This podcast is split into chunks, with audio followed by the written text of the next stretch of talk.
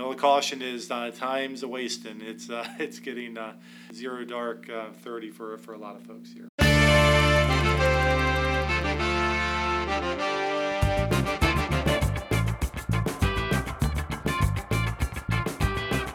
Hey, welcome everybody to this episode of the Rethinking Vendors podcast. My name is Tom Rogers. I'm CEO of Vendor Centric, and I'm with, uh, as always, almost always, my colleague Paul Schrantz from Vendor Centric. How you doing, Paul? I'm doing great today, Tom. Thank you for having me here. What What makes you doing so great today?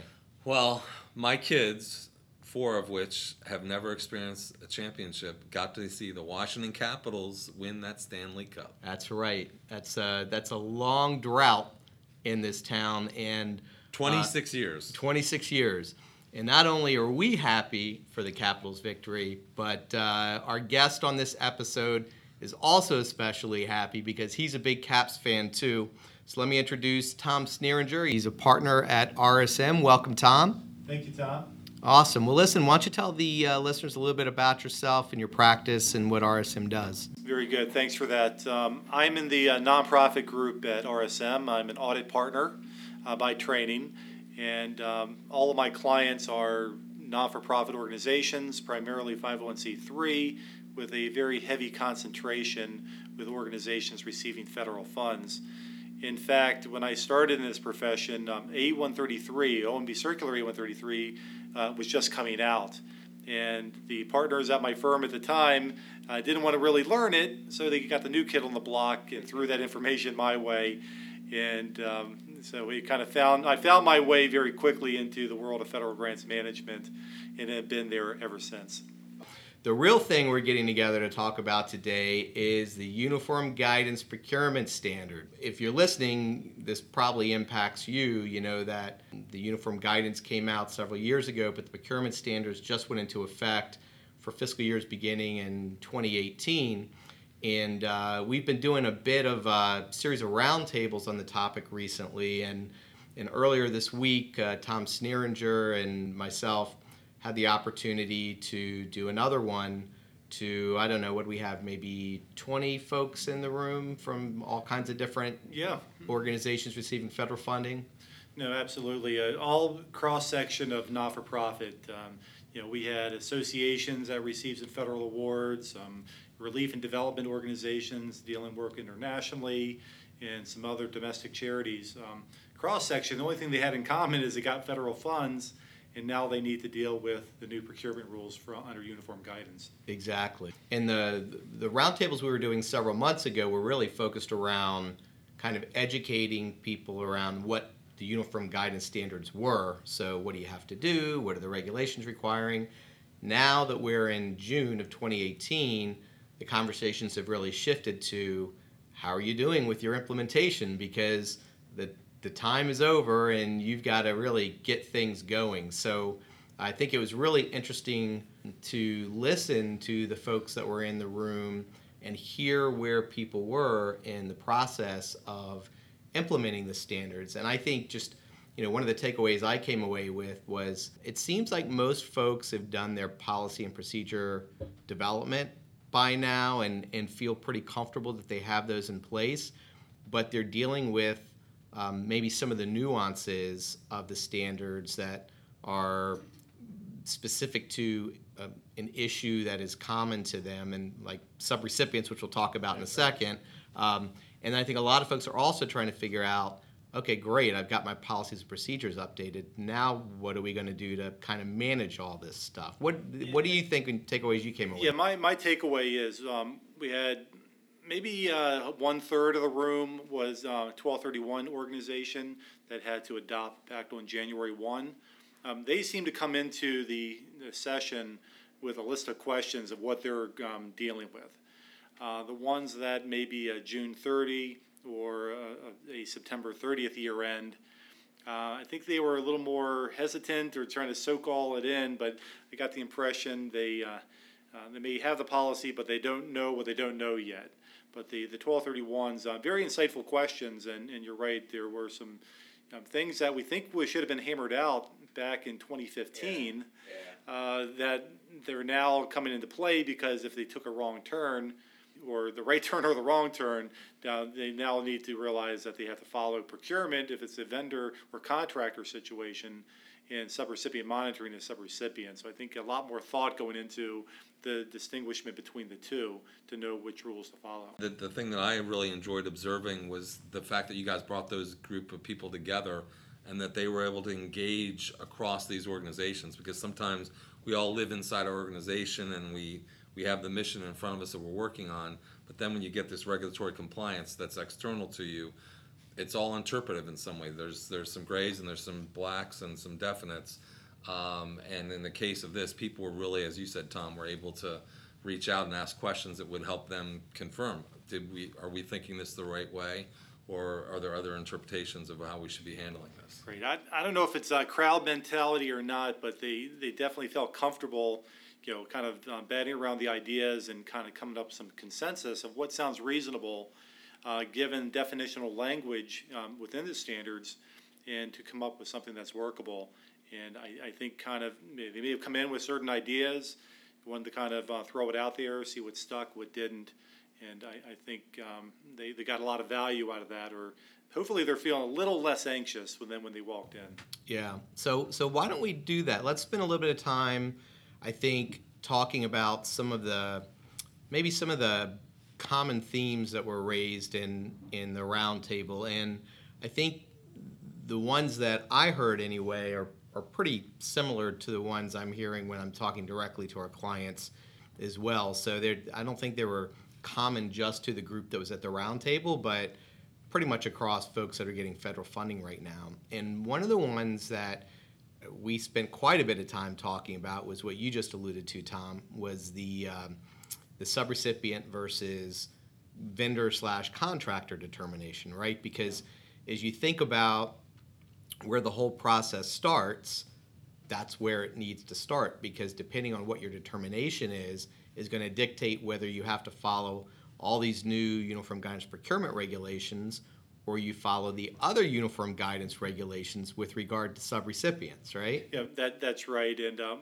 one example that someone came in with initially was um, I, I, think after the fact, three years after they've already had, had done their award, I think then there was questions coming up by you know others in the organization, um, if not by the agency itself, about how did you end up in this category of contractor when your budget didn't necessarily align to that. They think they had a very big subrecipient line on the budget, not necessarily contractor. Um, I believe they correctly determined that it was a contractor, but they may not have done the proper budget modifications to get it all to fit. So it really brought the whole questions back. Well, what is it? What is it not? And so we real good reboot on the whole conversation and made it very clear that the determination is not black and white. Um, there are criteria within uniform guidance that say what is indi- what may be indicative of a subrecipient situation or items that may be indicative to a contractor situation. But it's very clear that judgment will prevail, and I, uh, my advice to the group was document these considerations. Perhaps have a form, go through the form, get the proverbial scales out, and see which way it's going to tip. Um, but then you have a uh, justification, and then it should not be subject to scrutiny later on uh, because you uh, dotted your I's, crossed your T's, unless it's a blatant black and white situation where you didn't want it to be subrecipient because you don't want to do all the monitoring, and you'd rather uh, go through the procurement you know, those things will be obvious to the auditors and, and uh, perhaps um, inspector generals if they happen to do the audit. But, you know, if you do a good faith effort in the determination, it should be fine. But then that we got further granular questions, and uh, one of the things we were, uh, I don't know if we're stuck on, um, is dealing with can you have a subrecipient situation that calls for cost plus a fee uh, and part of the agreement? And I think all of us in our gut felt, you know, a fee doesn't feel right in a subrecipient situation. That sounds more competitive. Um, we're in a true subrecipient situation where the typical subrecipient, you know, uh, the the pass-through entity has a cost-based award. They're passing it down to another entity, typically another not-for-profit or maybe a governmental, and they usually have the same rules flow down, and we're usually talking cost-type awards. Um, but if you have a situation where they're demanding a fee, are you now in the contractor world and perhaps have to look at the five um, procurement options and which one fits versus uh, going to subrecipient. And I know there are some agencies that prohibit a fee in this situation. Others may be more silent, but the, the rules seem to indicate it's not typical. Um, and whenever I get to the point where I go through all the regs and go, I'm still not sure, I think you got a gray area, you know, I'll punt them back to the contracting Right, officer. exactly. Get a, Yeah. get, get some clarification. That's the best way to find out, Yeah. right? Especially when you've got those types of issues. Um, so yeah, we had there's a pretty detailed conversation around that whole whether you can take uh, profit and whether you carve out profit or not. And I think that was uh, a couple folks were really focused on that. The part about kind of the first piece, which is distinguishing between a contractor or a subrecipient, it seemed like, you know, as just a basic baseline of what folks need to do, is at a minimum have those criteria defined somewhere, probably in their policy, right? So that uh, everybody who has to make those determinations that's doing procurements within the organization is at least following consistently what the policy is. And then to your point, the criteria aren't black and white, they're gray in many cases. So you still have to make a determination. But if the organization has set those, hey, this looks like these are the criteria for determining subrecipient, these are the criteria for determining a contractor, and everybody's following those consistently through a process, whatever determination they come up with, in 99 out of 100 cases probably, that should be okay for you guys, right? No, we should be. I mean, um, it's all about controls, and uniform guidance, um, you know, has certain requirements. You must have appropriate controls that allow you to uh, materially comply with the laws and regulations of the award. Um, so to systematize this as much as possible um, is in everyone's benefit. And from an auditor perspective, if we see a uh, control that's repeatable, a, uh, a situation um, develops, it goes puts through that filter to see which way it, it leads and gets documented. Uh, yeah, you're you're golden, and, that's what we need to get them to. And I know that a few folks were, you know, how far do I take it? I mean, there are certain situations that are obviously, you know, a contractor, quote unquote, using terminology, and you're going out and you know buying you know paper supplies or and charging it to the award. You know, it, clearly it's not a subrecipient situation, but when you're entering into you know these contracts slash grants, and it doesn't really matter what you call it, you know that's where you know what do you really have here, Right. and, and having those systems is very important.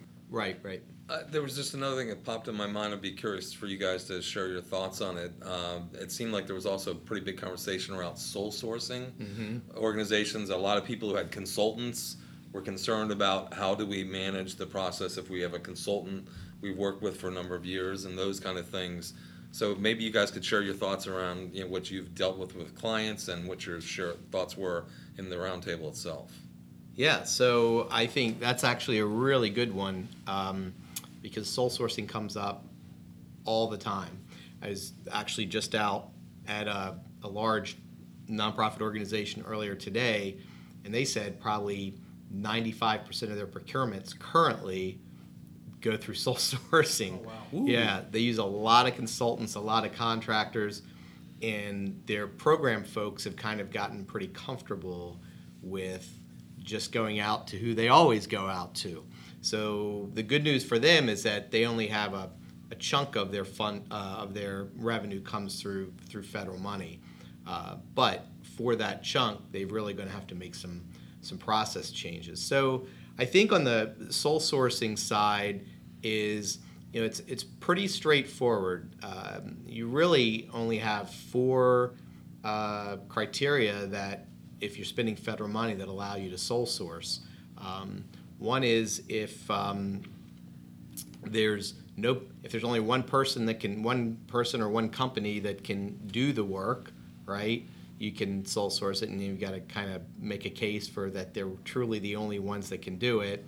Uh, another one is if you have a public emergency or exigency that you have to meet. Um, a third is that you went you tried to go through a competitive procurement, uh, but you couldn't go through the competitive procurement, uh, or you tried to go through a competitive procurement, but you didn't get um, responses from more than one organization or consultant that could do the work. A lot of folks are kind of looking to to save them on the sole source, don't you think? I, I think so. I, I think uh, to your point again, or to the organization you talked with earlier, is you know it's all about relationships. You know, uh, you worked with certain contractors, certain vendors, independent contractors, and you have a familiarity with them, and and you want the path of least resistance. Everyone's got a lot of work to do. However, the bar that's been raised on everyone with uniform guidance, especially in sole source, um, it really should be a rare event in the eyes of the government. And um, to, um, to curtail open competition is contrary to the whole reason they have procurement standards. Um, so, under old OMB Circular A110, it's a little more lax as to what you can uh, do and, and, um, and how you can justify that.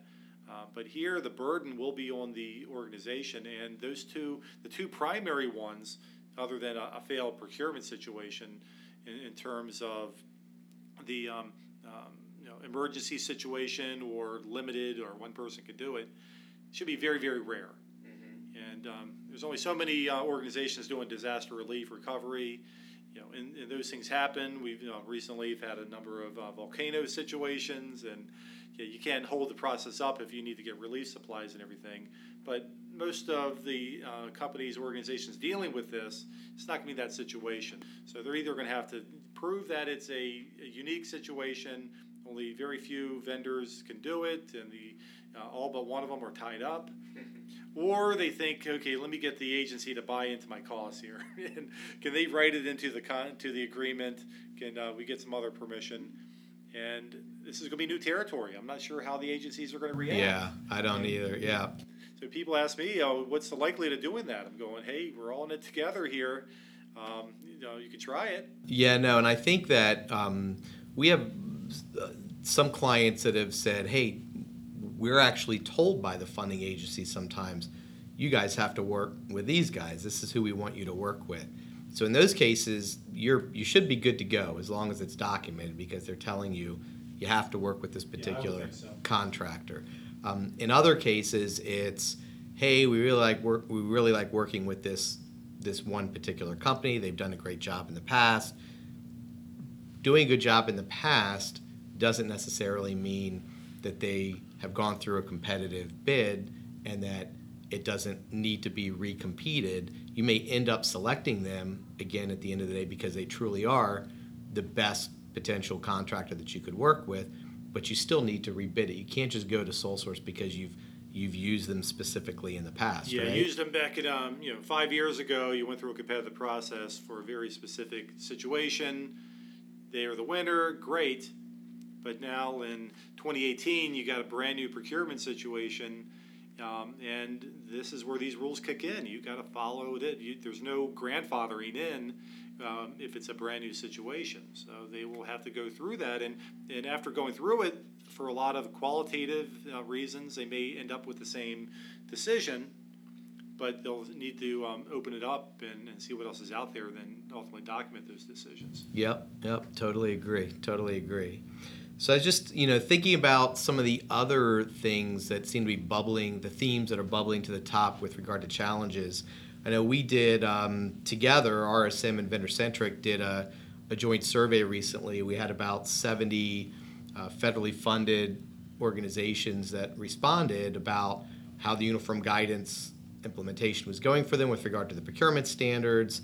Um, and one of the things that bubbled to the top for that was um, just the basically figuring out how they're going to update all of their forms and templates to capture all this information because it's not just a matter of going and changing your policies, it's a matter of actually procedurally how are we going to ensure consistency with how folks are doing this and more importantly when the auditors come knocking whoever the auditors are yeah. they're going to look for proof that something was done so um, that seems to be a, um, something that a lot of folks are working on now to figure out how they're going to do some of that because we're finding different departments even within the same organization have their own sets of forms that they're using. If you have overseas locations a lot of times they're using their own stuff. So so creating some type of standardization around it and consistency and the and the types of forms that you use and the templates that you're going to use, I think is a is a really important aspect of getting yourself compliant. What do you think? Oh, absolutely. And I think to accomplish this, this objective, and we talked about internal controls, and it's all about setting objectives. The objective is to be compliant. the objective is to follow uniform guidance procurement when it applies, have it properly documented, and ultimately that you can uh, pass audits from whomever they are. Um, my recommendation to most of my clients is you need a champion. Um, because of you're right, a lot where a lot of these um, organizations are decentralized, could be um, initiating procurement anywhere in the world uh, or throughout the country, and you need to have that champion that's going to look at the consistency, build the controls, and then uh, you know certainly the more decentralized you are, the more that this has to lend itself to automated solutions, um, and not the proverbial shoeboxes and old filing cabinets, which um, I, I think a lot of times in my experience is you get certain assumptions. Oh yeah, of course we did all that, and then you ask for it. Uh, we can't seem to find it, and then you really begs the question: Did anyone really retain it to begin with, or what was there to begin with? Uh, and so it is a big challenge. But you know, having that point person responsible um, to roll this out. Um, um, I think is their number one key. If they haven't already done that, hopefully they're already down the road on this one. But right. if not, they're, they're getting into that direction. Right, right. And I think in our survey results, it came back that um, about 56% of the respondents, it's accounting and finance that's kind of taking responsibility for, for leading this process of getting compliant with the procurement standards. Um, and about 22% of the respondents said it was procurement. So that's it. That was interesting to me because, uh, like you, I think a lot of our clients are very decentralized in terms of procurement. They don't have a central procurement department. And even if they do, that department sometimes is a little more administratively driven than it is really kind of driving a compliance initiative like that. Um, but and then grants was one of the other big areas is about 13% kind of grants and contracts were the ones that are responsible. Yeah, I think depending on the, the size of the organization, uh, depends on you know whether there is a separate procurement shop. Mm-hmm. Um, but yeah, the default is accounting. Yeah, just throw it to the accounting. It's, it's accounting related, right? Have them do it. Exactly. Uh, but a lot of times they forget that accounting is the record keeper on this one. They're not the initiator. So a lot of people with their hands in the process before accounting gets to record that transaction. Um, but yeah, I, I, get it. In smaller organizations, you, you know, who knows it better? Probably the accounting folks understand the rules better. Uh, but then they're going to need to drive change throughout the organization. Right, right. So just to follow up, kind of, we were talking about forms and templates and the importance of getting those in place. And you had said, and obviously it's filling them out, but the other important part is where all that stuff is going to live. I think that's a good segue into um, thinking about okay, so I'm a federally funded organization, I've got all my new policies in place, I've got all my forms and templates, people are filling them out. I'm storing them however I'm storing them right now. But when an auditor comes in and is going to be looking at that stuff, and if I'm the, the CFO, if I own this or whomever it may be, and I'm thinking about what do I have to ha- actually have mm-hmm. together? What needs to be in my, you know, my quote unquote procurement file, whatever that, whether it's a physical file, whether it's a file that lives, you know, on the internet or in a yep. folder somewhere. What are the types of things that you're going to be looking for and that you would recommend to these guys that they, they have that readily available so that they can maintain all that history of procurement and have it in one place. Yeah, it's you know, and I usually think of decision trees my, myself. You know, what's the situation, and depending, depending where you are on the tree, will get you to that right answer. So, if I can quote, um, you know, Gil Tran from OMB, you know, we got the bear claw. You know, so that's got five procurement options that you have to choose, and depending on which five you anchor into, will dictate the amount of um, documentation that is required. If you're in a micro purchase situation, there's not going to be much. By definition, they tried to make it easy on you in those areas so that you don't have to do a lot of thought. As long as you can look yourself in the mirror and is reasonable and necessary, great. But as you move up the chain, especially now when we get to the um, these small purchases, uh, small purchase level up to the simplified acquisition, you know, that's where I think the, the pain's going to be felt. Because in the old rules, you didn't have to do much here either. Right. Um, now you're going to have to get price comparisons, and um, so how are you going to do that? Is it uh, going to do memos on it, checkoffs, sign-offs? Are you going to do screenshots or you know pieces of paper you're going to obtain? It, it, every situation is different. Certainly, if you're doing online travel, you can you know print those out or you know or screenshot them. Uh, other things may lead to other forms of documentation. Um, but the bottom line is the auditor's got to go, um, got to retrace your thought process from the beginning to the decision that you made. Right. Uh, when I say you, uh, the proverbial, uh, the the organization for following these rules, and um, it's got to be reasonable documentation. Again, um, if it's not documented, it's not done, despite best efforts. And, and we did see that a little bit with the new subrecipient monitoring rules. They do require um, a risk assessment to be performed at the onset of a new subrecipient agreement, and that must be documented. And I remember early on when that got adopted, I'm going, okay, where's the risk assessment?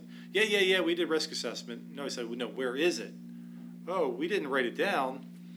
Yeah, so there, that could have translated into some findings back then. So, I'm, I'm- so we're trying to get that lesson communicated so they're not going to repeat the same situation.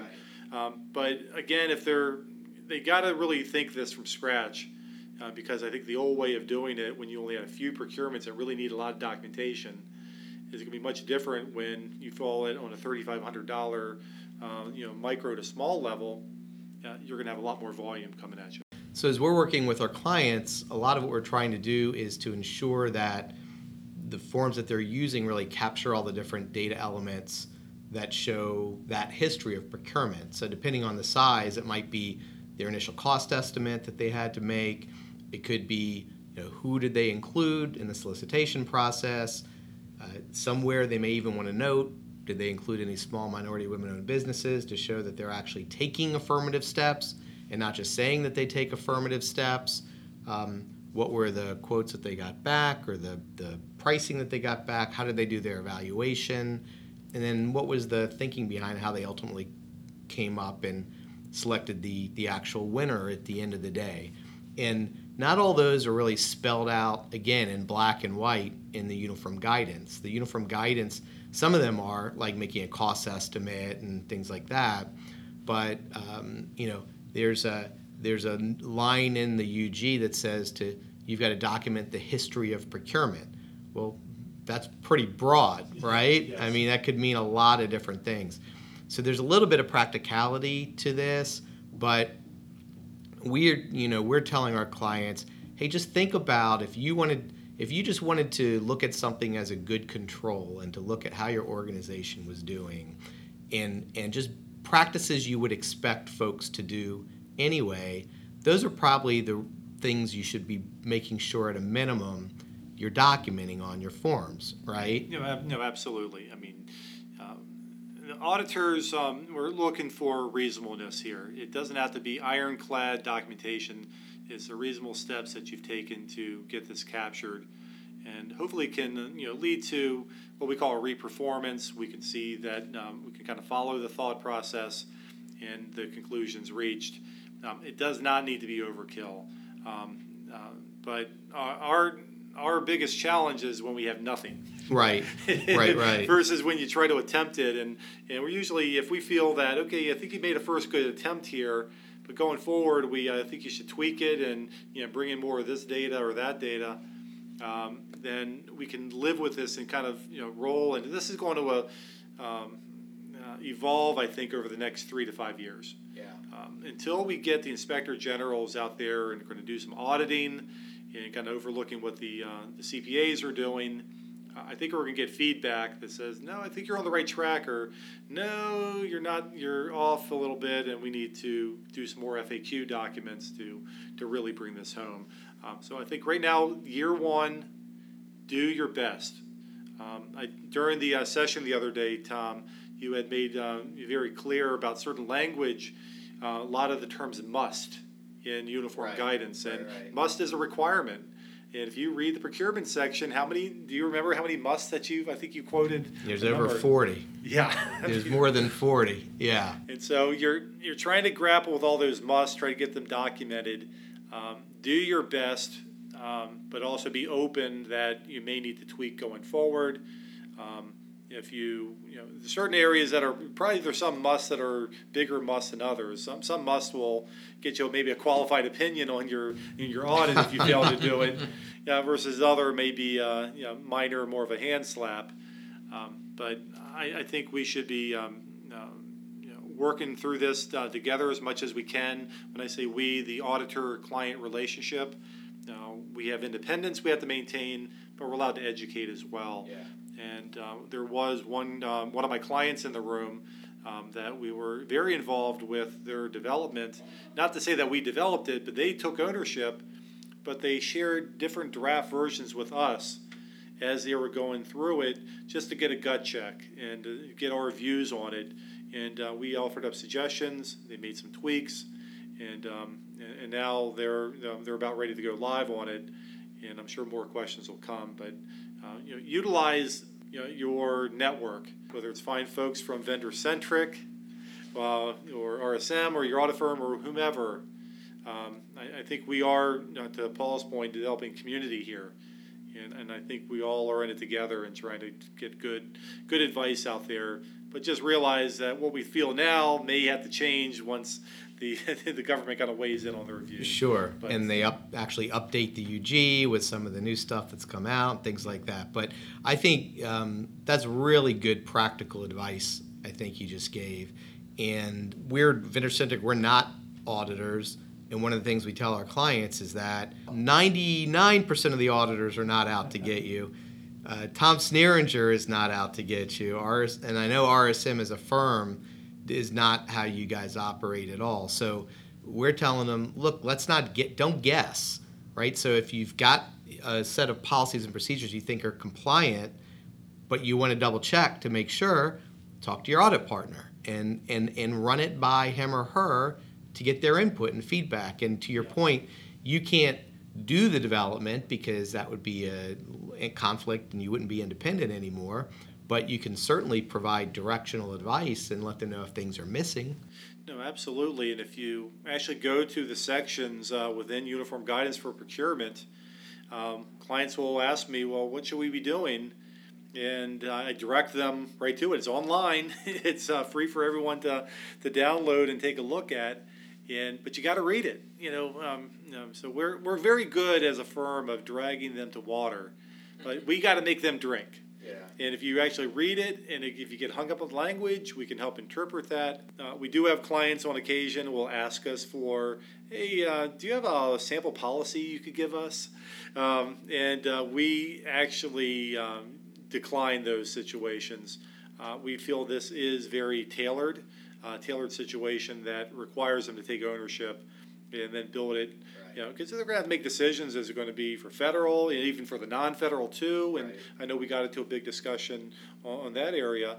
And uh, last thing we want to do is put a standard template out that only thing they're going to do is search and search for um, uh, the other name of uh, the ABC sample org, put in their name and say we're done. But uh, it, it's not the case. They got to make something that's workable for them and then to carry it out. Yep, yep, exactly. So, so that's that's good stuff. So I think the last thing I just want to touch on briefly is not compliance. I think uh, you know we've talked quite a bit about that, and and folks seem to be moving pretty well in that direction if they're not already there. But really, what one of the other things that we're talking a lot about is that yes, nearly everybody is looking at procurement. Everybody that gets federal funding is looking at procurement right now because of the compliance requirements. But it's it's really been an area that not a lot of folks have looked at very hard in the past. And it's a great opportunity to really thinking about what should we be looking at with regard to how we go about procurement that's not just gets us compliant, but actually makes our whole procurement better and makes us a better organization as a result of it. And um, just a couple things that have kind of come out that some of our clients are doing is um, one of them is um, there's a more of a movement towards automation and visibility. So knowing um, not just having file cabinets to store everything, but we're working with clients now that you know they've got they've had their contra- contracts, for example, that come on the back end of a procurement, right? So you go through a procurement process, now I have a contract, and there are contractual standards in the UG uh, compliance requirements for, for procurement. And we say, well, how do you guys do your contracting right now? Well, everybody's kind of doing their own thing. Where are all your contracts? Well, we think they're all on the G drive, but some of them live over here. So there's a whole uh, ability as part of this process to really step back and and not just make it let me get my policies updated but let's think about what we're doing here and are there other opportunities to make things better like establishing contracting standards you know? So that we're we are mitigating risk in contractual documents and we have clarity around who can sign contracts and to create those types of standards at the end of the day. Is there a way we can automate how we're storing and tracking information so we have visibility into the fact that maybe there's you know, five competitive solicitations going on right now, or 25 competitive solicitations going on right now, and who's doing them, and are they doing them the right way?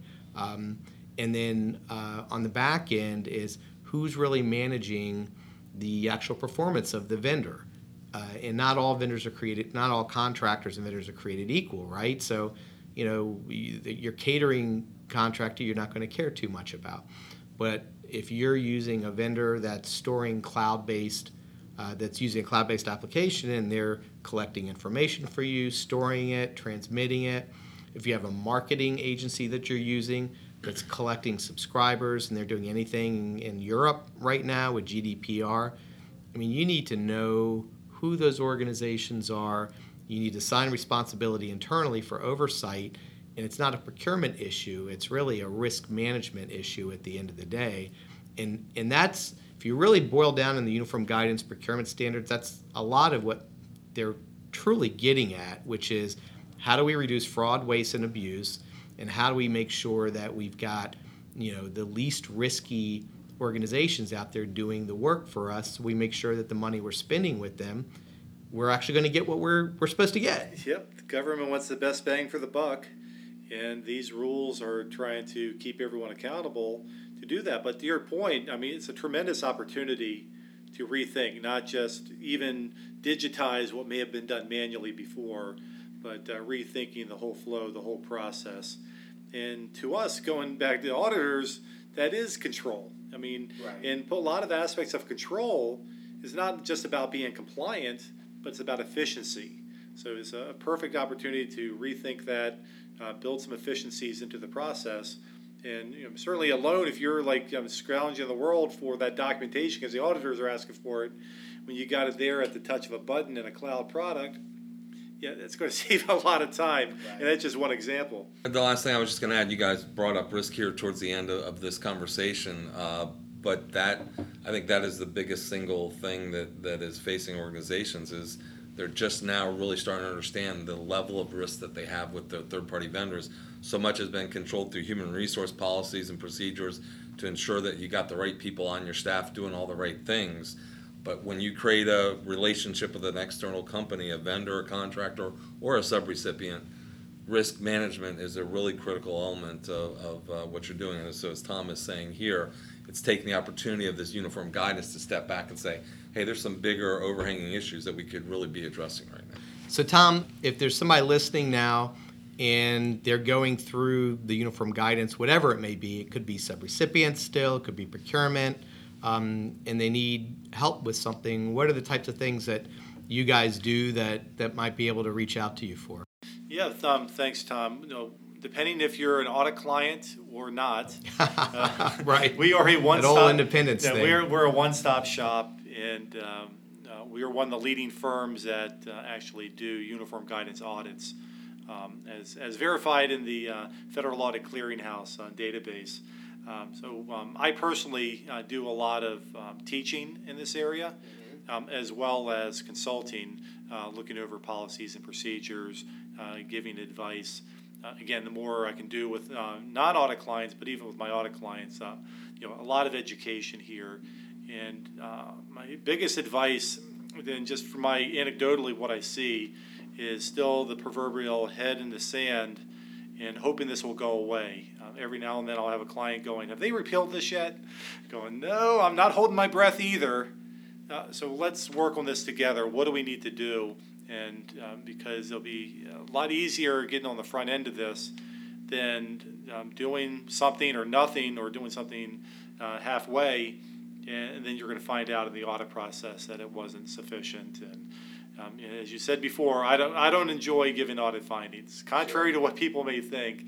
And so, um, you know, if we can get ahead of this, um, all the better. But um, you know, anything that uh, individuals need help with, uh, we uh, we have the tools to to get them there. And my only caution is uh, time's a wasting. It's uh, it's getting uh, zero dark uh, thirty for for a lot of folks here. Right, right. So if they did need something, how could they contact you? Well, you can uh, contact me. The easiest way is by um, email. Uh, tom.sneeringer, S N E E R I N G E R, at rsmus.com. Awesome, great.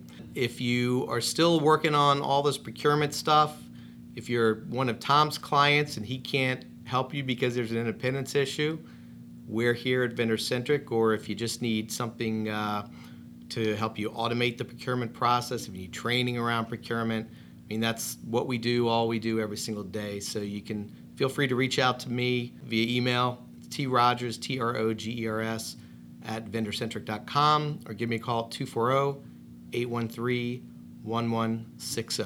So thanks, Tom. I appreciate you coming out. We'll look forward to hopefully some, uh, some more Uh, thanks, Tom. Thanks, Paul.